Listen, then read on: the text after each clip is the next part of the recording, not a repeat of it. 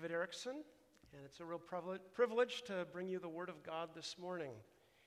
So, today we are going to continue in our series in Revelation. We're in Revelation 14, and uh, you don't need the page number for your Pew Bible, you just go to the last page. That's Revelation 22. Then flip back a few chapters, you'll get to Revelation 14. We're going to read the passage in a moment here. So it's, uh, it's Labor Day weekend, and that means it is harvest time in America. So, living here in Southern California, we don't have to think a whole lot about how the food gets on the shelves in uh, Ralph's or Costco. It just kind of happens. Uh, but I think we're all familiar with pictures like this. So, this is a cornfield uh, in Minnesota, the state where I grew up. And uh, right now, at the end of summer, beginning of fall, the corn is well overhead, so it's time to harvest it. And my dad worked in the city, he worked in downtown Minneapolis. Uh, but we had a hobby farm right outside the city. And uh, one of my favorite memories uh, growing up there was baling alfalfa, which would happen about now. So we did not own a tractor or a baler, and most of our neighbors didn't either. But we had a, we had a few acres of alfalfa, and the neighbors would take turns uh, baling each other's fields. So the idea is that you, you, you, run through with a tractor and you cut down the alfalfa, you let it dry for a couple days, and then that baler goes through. And uh, we didn't, there wasn't the uh, expensive baler that would toss it up into the, the big wagon. Instead, it would just drop on the field. And so my job was to come along and pick up those bales and throw them on the wagon. And then the wagon would go to the barn, and we'd have to get those up into the hay mow up above the barn. Uh, so the cows would have, we had, a, we had two cows. So the cows would have something to eat during the long, cold winter. So that was, uh, that was harvest time. Uh, another part of harvest in the Midwest is the celebrations that come after the work is all done. So we all celebrate Thanksgiving. That's our national harvest festival. But in Minnesota, you kind of you have to get started a little earlier before the cold and snow comes. So the Harvest Fest, the big one in Minnesota, is actually going on right now. It's the Minnesota State Fair. It's called the Great Minnesota Get Together. It starts somewhere mid uh, late August, runs for a couple weeks, and finishes up uh, right now on Labor Day weekend. And it was also my memory that uh, school uh, would never start before Labor Day in Minnesota because those, uh, you know, those warm, sunny days are a bit precious. So you got to get everything out of it. So this was the Great Harvest Festival. So I bring all this up today because our passage has a lot to do with harvest and thinking about the purpose and the goal of harvest. So hopefully you've found the passage by now. So please stand as we read God's word together. Revelation chapter 14, starting in verse 6.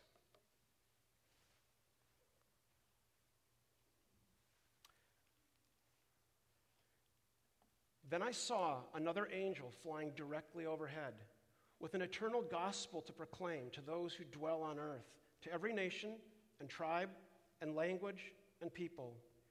And he said with a loud voice, Fear God and give him glory, because the hour of his judgment has come, and worship him who made heaven and earth, the sea, and the springs of water. Another angel, a second, followed, saying, Fallen, fallen is Babylon the Great, she who made all nations drink the wine of the passion of her sexual immorality. And another angel, a third, followed them, saying with a loud voice, If anyone worships the beast and its image, and receives a mark on his forehead or on his hand, he also will drink the wine of God's wrath, poured full strength into the cup of his anger. And he will be tormented with fire and sulfur in the presence of the holy angels and in the presence of the Lamb. And the smoke of their torment goes up forever and ever, and they have no rest day or night, these worshippers of the beast and its image, and whoever receives the mark of its name. Here is a call for the endurance of the saints, those who keep the commandments of God and their faith in Jesus.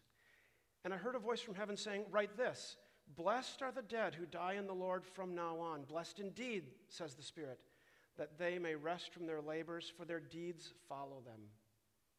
Then I looked, and behold, a white cloud. And seated on the cloud, one like a son of man, with a golden crown on his head and a sharp sickle in his hand. And another angel came out of the temple, calling with a loud voice to him who sat on the cloud Put in your sickle and reap, for the hour to reap has come, for the harvest of the earth is fully ripe. So he who sat on the cloud swung his sickle across the earth, and the earth was reaped. Then another angel came out of the temple in heaven, and he too had a sharp sickle. And another angel came out from the altar, the angel who has authority over the fire, and he called with a loud voice to the one who had the sharp sickle Put in your sickle and gather the clusters from the vine of the earth, for its grapes are ripe. So the angel swung his sickle across the earth and gathered the grape harvest of the earth and threw it into the great winepress of the wrath of God. And the winepress was trodden outside the city, and blood flowed from the winepress as high as a horse's bridle for 1,600 stadia. Then I saw another sign in heaven, great and amazing seven angels with seven plagues, which are the last for with them the wrath of God is finished.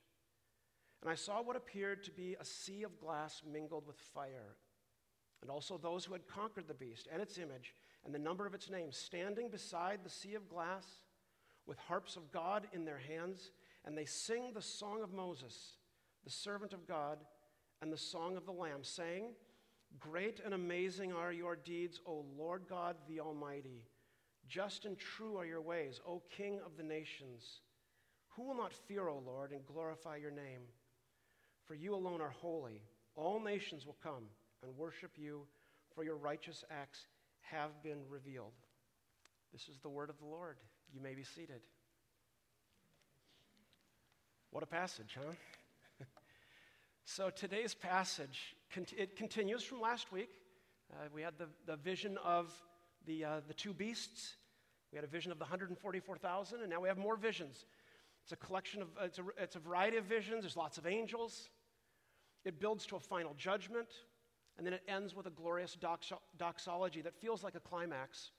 And Pastor Rick has taught us that Revelation is not a simple timeline from beginning to end, but it cycles back on itself. It repeats itself, repeats ideas, repeats uh, events. And this is the end of one of those cycles. The cycle began in chapter 12. So we're going to have a reflection service next week and talk about this whole section. And then uh, later we're going to pick up the next cycle, which is introduced there in chapter 15, verse 1, but doesn't really uh, start unfolding until verse 5.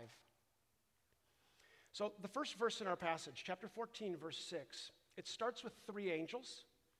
The first angel flies above John with an eternal gospel. It's the good news of salvation for all nations, but it's also the news of impending judgment. There's a great separation of humanity that's about to happen. The second angel in verse 8 announces the fall of Babylon. This is an ancient city. It's ancient to us, it was ancient to John. It hadn't existed for something like 500 years by the time when John wrote this. The third angel in verse 9 announces judgment on anyone who worships the beast, which is the same beast we studied in chapter 13. Then, after the three angels, we have uh, verses 12 and 13, which are encouragements to the saints, a call for endurance, a declaration of blessing on anyone who is faithful to the Lord even unto death. And then chapter 14 concludes with a vision of a harvest which is presided over by one like the son of like a son of man with a golden crown on his head. And this of course is an image of Christ. And it has a scope that seems to be universal. It's the great harvest of souls at the end of the age. And it ends with a bloodshed that stretches the imagination. And then chapter 15 introduces the next cycle, and we close with a doxology. So that's our passage. So there's a lot here. There's a lot actually that's uh, quite familiar to us uh, because there's a lot of repetition, a lot of development in the book of Revelation.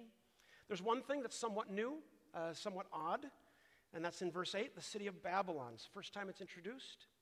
So I'd like to take a brief look at what the symbol means. So, uh, uh, in week one of our study, going back months, uh, you remember Rick uh, taught us that there's there's basically four views of the book of Revelation, and it turns out each view sees the Babylon differently.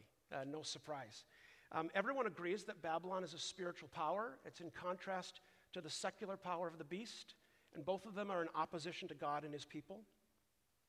And in chapter 17, a few chapters from now, we're going to see Babylon in all of her corrupt glory, where she's called the great prostitute.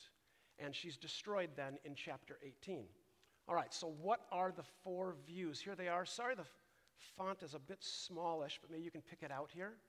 Um, Histor- uh, historicists like Martin Luther read Revelation as the history of the church. And in his day, 16th century, the great enemy of the gospel was the Roman Catholic Church. And so the, he, he, would view uh, Babylon as the papacy.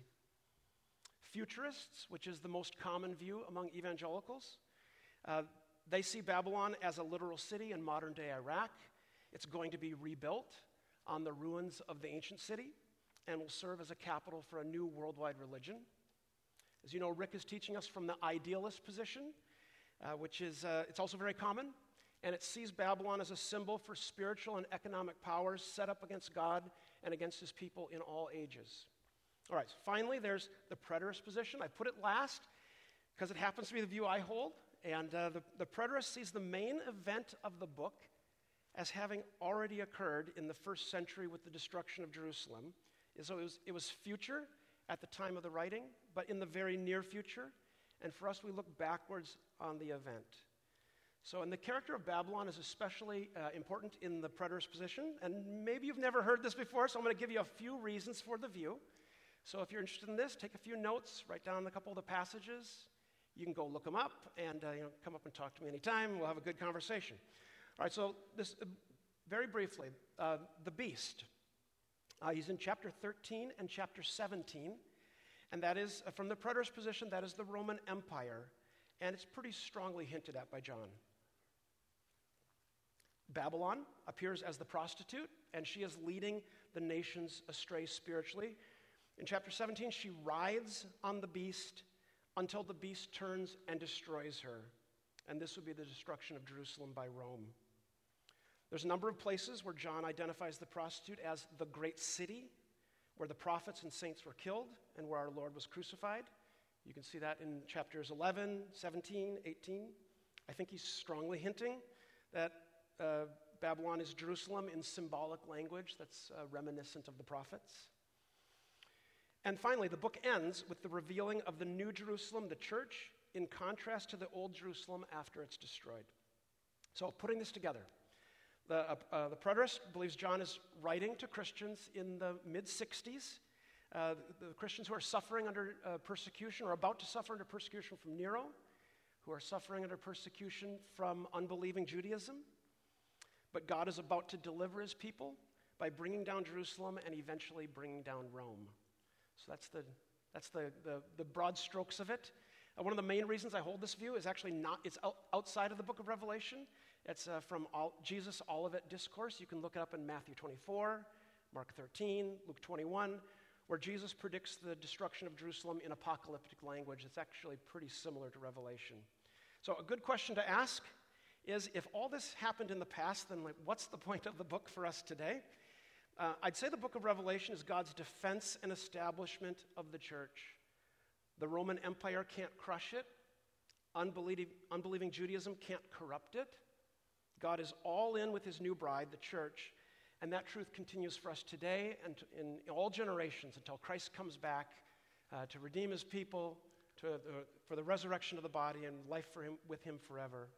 There's no secular or spiritual power that can defeat God's church, which is a very similar message to what Rick has been giving us uh, week after week. All right, so all that said, let me point out the biggest weakness of the view uh, in the preterist position, which is there's actually pretty strong reasons to believe this book was written in around 95 AD, which is 25 years after the destruction of the temple. And, the pres- and this position kind of unravels at that point. And uh, every time Rick gives one of those reasons, I think, you know, oh, crud, he might be right. so, um, so uh, there are reasons to, uh, for an early date, but I think it's a, it, it's a reminder that uh, any position we hold on Revelation, we probably should hold it a bit lightly uh, and uh, with a, lot, whole lot of humility. All right, so that's the introduction to the passage and some of the interpretive issues. Um, for the rest of the time, I'd like to focus on three main themes that are presented here in the passage, and they are the harvest of the gospel, the torment of the wicked, the worship of the Almighty. And each one of them appears uh, multiple times in the passage. And it's really, the, the, I think, the driving point of the passage and has some good application for us. All right, we're going to go through one at a time here. So, first, the harvest of the gospel. We see the theme uh, right in the beginning, verses 6 and 7. The angel flies overhead and declares the gospel, the good news of salvation to all peoples. It's a command, it's also an invitation to fear God, to give Him glory. It's a gracious invitation because judgment is about to come, and this is the way of escape. Uh, it reminds me of tor- the tornado warnings on the, on the radio in the Midwest. That was a warning for us. Or maybe you remember uh, here in South County, we had the nuclear meltdown sirens. I forget the exact name of it, but like we was it like once a month we'd have the practice siren. And I guess the idea is if there, if there was an if there was actually a meltdown, we'd hear the siren, and then maybe I don't know what we'd do. Like, like, like you know, good luck, everyone. so, um, so, but but this way of escape is effective.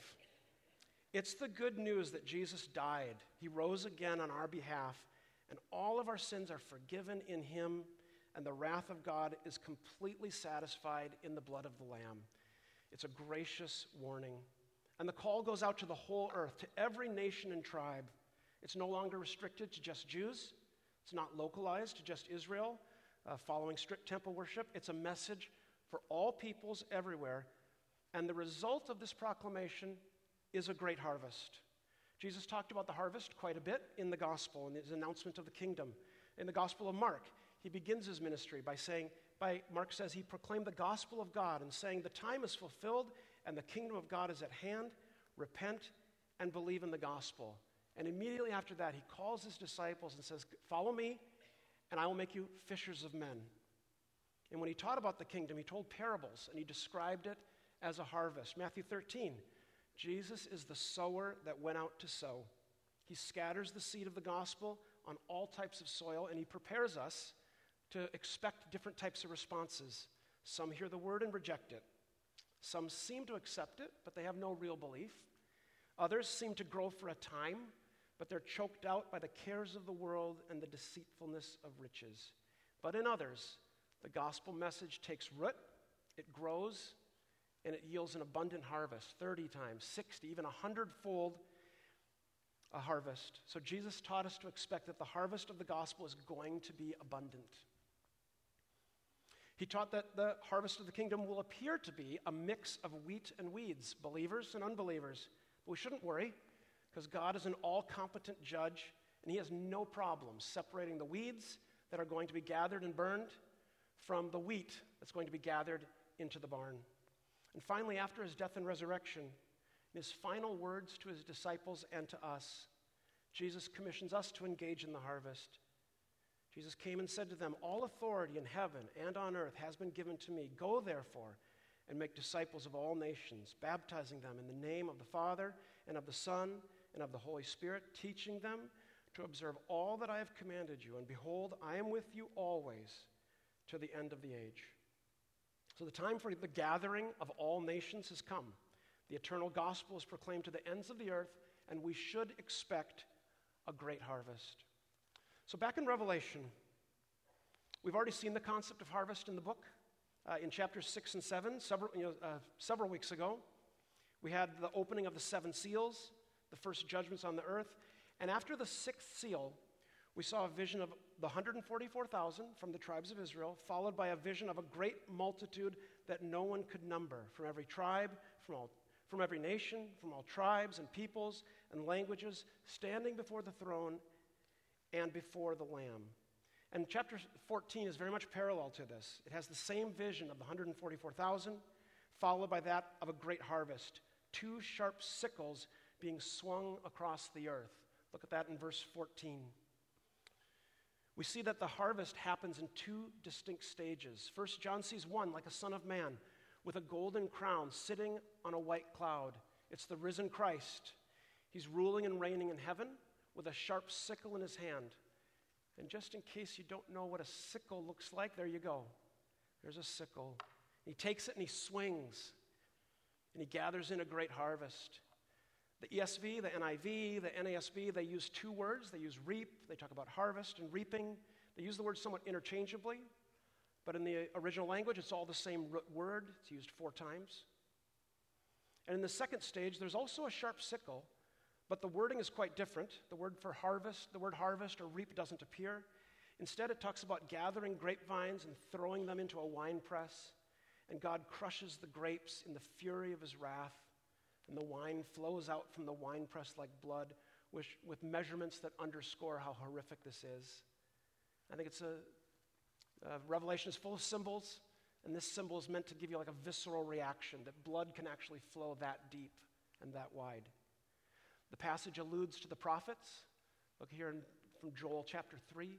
Put in the sickle, for the harvest is ripe.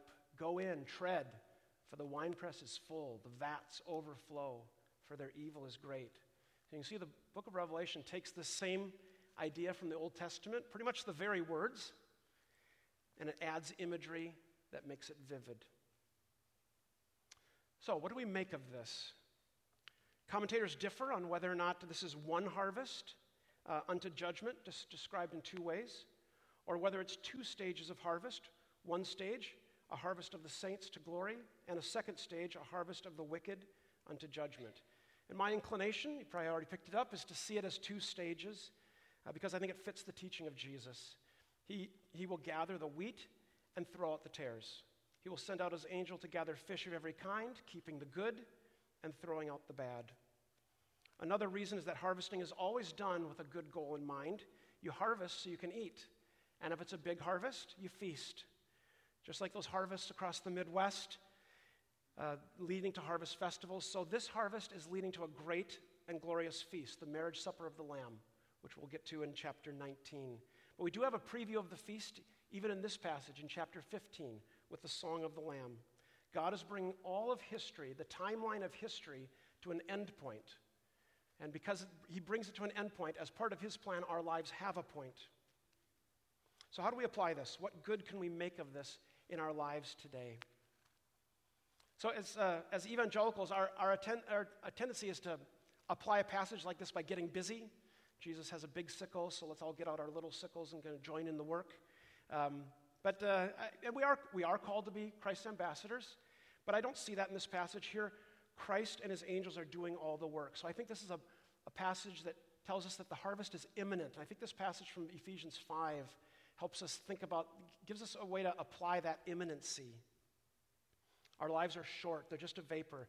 Look at Ephesians 5:15. Look carefully then how you walk, not as unwise but as wise, making the best use of the time because the days are evil. Therefore do not be foolish, but understand what the will of the Lord is. Do not get drunk with wine, for that is debauchery, but be filled with the Spirit, addressing one another in psalms, hymns, and spiritual songs, singing and making melody to the Lord with your heart, giving thanks always and for everything to God the Father in the name of our Lord Jesus Christ, submitting to one another out of reverence for Christ. So our lives are just a vapor, right? We, we, we should see them, whether Christ is coming back in a year or in 10,000 years, our, we are the Lord of the harvest. We are moments away from appearing before the Lord of the harvest ourselves, aren't we? So we need to live wisely.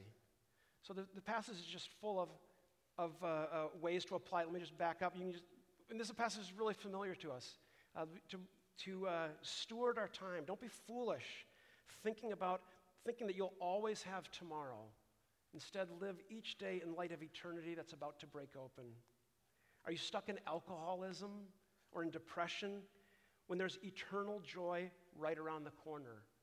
Put your mind on that. Let the Spirit lead you instead. Are you distracting yourself with worldly entertainment just to pass the time? In a short while, we're going to be singing the Song of the Lamb. Or at the end of the passage there, are you struggling to respect and submit to your husband or to love your wife who isn't everything uh, you were hoping for. Our temporary earthly marriages are preparing us to be the eternal bride of Christ. And any struggle we face now, it's, helped to meant us, it's, help, it's meant to help us grow. So uh, I think the message is to hang in there, don't give up. So these are some encouraging ways to think about the imminency of the harvest of the gospel.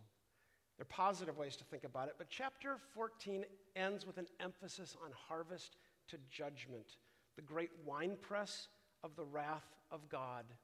So that brings us to our second theme the torment of the wicked.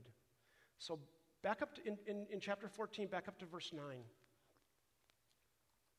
The angel says that anyone who worships the beast and its image and receives the mark of the beast, he also will drink the wine of God's wrath. The beast, uh, introduced uh, last week, is in partnership with Babylon. And verse 8 uh, says that this Babylon makes all nations drink the wine of the passion of her sexual immorality. But now this gets turned on their own heads. It's they who have to drink the wine of passion. Uh, in my ESV, your Bible might have a footnote right there in verse 8. You'll see that in the original language, the phrase wine of passion can also be uh, rendered wine of wrath. It uses the same, the wine of passion of Babylon is the same words in verse 10 as the wine of wrath. The beast and the prostitute, they have a wrath. But God has a greater wrath that overcomes them.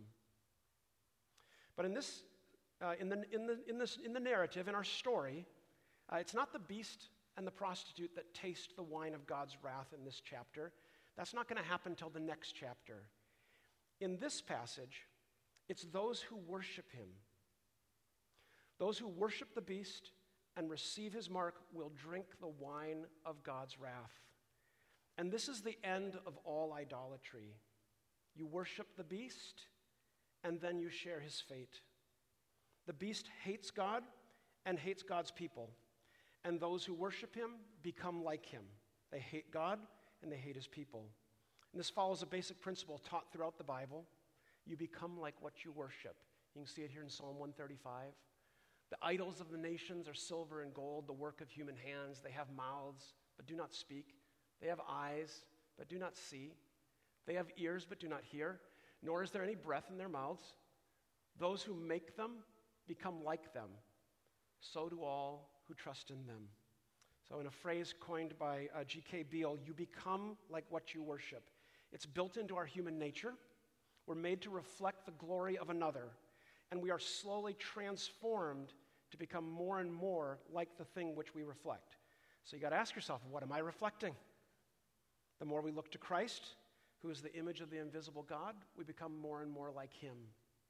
But if we worship the beast, or whatever worldly power it, rep, uh, it represents, we slowly it's, it's uh, imperceptible to us.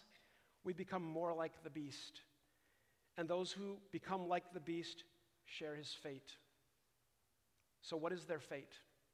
Let's look at verse 10. It says, They drink the wine of God's wrath, pulled full strength into the cup of his anger. It's undiluted, it's completely overwhelming.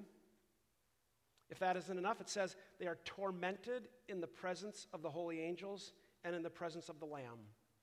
So to be tormented is to suffer terrible pain.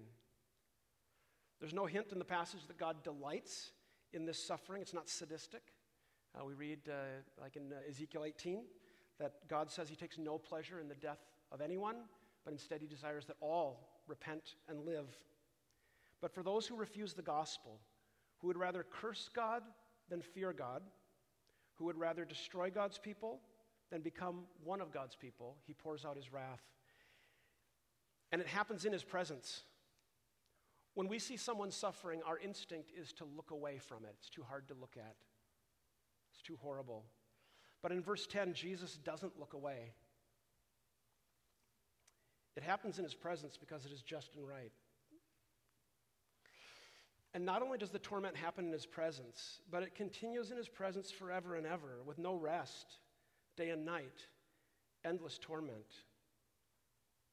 So it's just it's overwhelming, right? Like the shock of it. Like if you kind of feel your mouth kind of hanging open right now, what is, you know, how can this be? Um, I think that's the sense of the passage. Uh, Christ Community Church is part of the Evangelical Free Church of America. And uh, we have 10 articles in our statement of faith. Here's Article 10, the last article. It says, We believe that God commands everyone everywhere to believe the gospel by turning to Him in repentance and receiving the Lord Jesus Christ. We believe that God will raise the dead bodily and judge the world, assigning the believer to condemnation and eternal conscious punishment, and the believer to eternal blessedness and joy with the Lord in the new heaven and the new earth to the praise of his glorious grace. Amen. So, this is what's being taught here in the passage the doctrine of eternal conscious punishment. So, for some, this is like, uh, this is just too horrible. So they propose alternatives like annihilationism, where God punishes sin for a time, but the punishment stops because the sinner simply ceases to exist. The smoke, the smoke may keep rising up forever, but the torment stops. But I, I don't think the text allows for it. The text uh, says that not only does the smoke go up forever and ever, but the worshippers of the beast themselves have no rest day or night, in contrast to the believers in verse 13, who are welcome to rest from their labors for all eternity. They all continue to exist. All men are made in the image of God, and all will glorify their Maker. Some by being recipients of grace, others by being objects of his just wrath. So, uh, how do we apply this to our lives? Uh, it's so jarring to our modern sensibilities uh, that I think as uh, our reflex as believers that to defend Scripture, somehow to come to God's defense, to give some rationale for how this could be. But uh, Revelation is a story, and the narrative is actually the opposite. In this passage, this is God rushing to our defense. I think the application then is in verse 12. Here is a call for the endurance of the saints, those who keep the commandments of God and their faith in Jesus. The scene of God pouring out his wrath on those who would persecute us and kill us is an encouragement to endure. The Lamb is coming to our rescue. Put all your hope in him. Don't fear the beast or his followers. They seem terrible, but God has a terror, a righteous terror, that reduces them to smoke. And if we really believe this, we become untouchable, don't we? The best Satan can do is he can destroy the body, but Jesus taught us we know who can, he, that we know who can throw both body and soul into hell. We fear him only. This enables us to bless those who persecute us, to never repay evil for evil. As far as it depends on us, live peaceably with all. We never avenge ourselves, not because there's no such thing as vengeance, but because it's not ours to deal out. We leave it to the wrath of God, for it is written, Vengeance is mine. I will repay. You can read all that in Romans 12. Here is a call for the endurance of the saints. And that brings us to our third and final theme. So, just like those who worship the beast, they become like him and they share his fate, so those who worship God become like him and share his presence for all eternity. Jump back to the beginning of the passage. In verse 6, we saw the flying angel proclaiming the eternal gospel. He calls all nations and tribes to fear God, give him glory.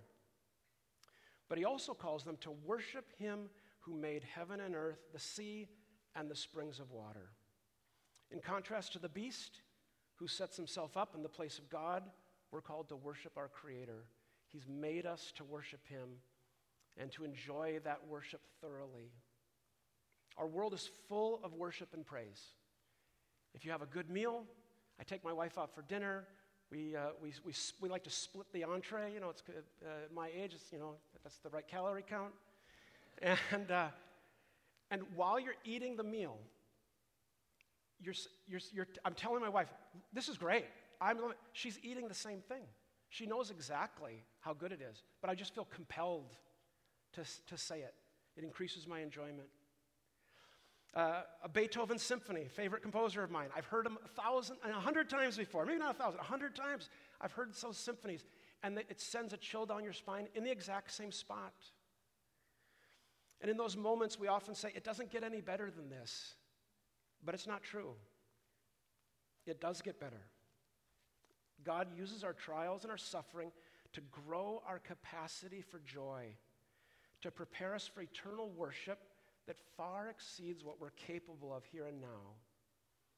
I think that's what that explains the juxtaposition, the kind of the jamming together of wrath and worship at the end of the passage. Chapter 14 ends with a bloodbath. But in chapter 15, verse 2, it breaks into a scene of glory. A glory we can understand because we can begin to understand because we were once enemies of God, but now we've been saved by grace. It's a scene of worship a calm before the storm. It's a sea of glass mingled with the fire of judgment. And standing before the sea are those who had conquered the beast and its image. And how have they conquered? By the blood of the Lamb and by the word of their testimony, by not taking his mark, even though it led to hardship and death. But they aren't dead, they live. And they sing the song of Moses and the song of the Lamb. Just like Moses led the Israelites to sing a song at the shores of the Red Sea after the defeat of Pharaoh, so we will sing after the defeat of God's enemies. Look at it in chapter 15, verse 3. Great and amazing are your deeds, O Lord God the Almighty. The defeat of God's enemies is massive and it's mind blowing. Just and true are your ways, O King of the nations. All the torment, all the bloodshed is just and true when God comes to the defense of his people.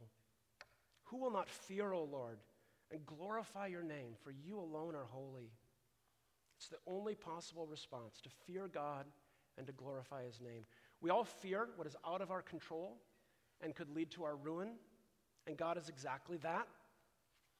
But for those who know him, who view his power and his holiness from the safety of his grace, hidden in the cleft of the rock that is Christ, we can fear God and glorify his name.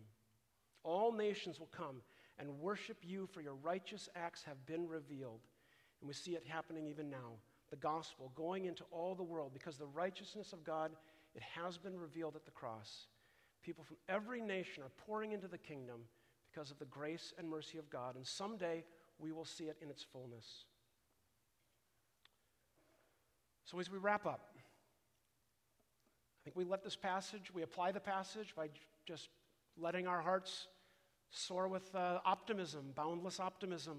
We share the same destiny to worship God, joined with all the saints. We face suffering and death and regard ourselves as blessed to live as Christ and to die as gain. We don't fear Satan. We don't fear the beast or Babylon or any power set against God. They're doomed, and we have no desire to be like them. And we encourage each other to, great, to greater worship by recalling the great and amazing deeds of the Lord, his just and true ways. And the greatest and most amazing of them was done at the cross of Christ, where the Lamb was slain, and by his blood, a people from every tribe and language and people and nation were ransomed. A great harvest indeed. Let's close in prayer. Heavenly Father, we are, we are overwhelmed by this passage. I'm overwhelmed by it. We're thrilled. Uh, we're also humbled by it. We see your righteous acts revealed in your word. Who will not fear you and glorify your name? You're altogether holy. You're just and true. You have unstoppable power, and yet you're gracious and kind to us, your people. You forgive us and preserve us. And Lord, help us to trust you and to live wisely as we wait for the glorious return of your Son. And it's in his name that we pray. Amen.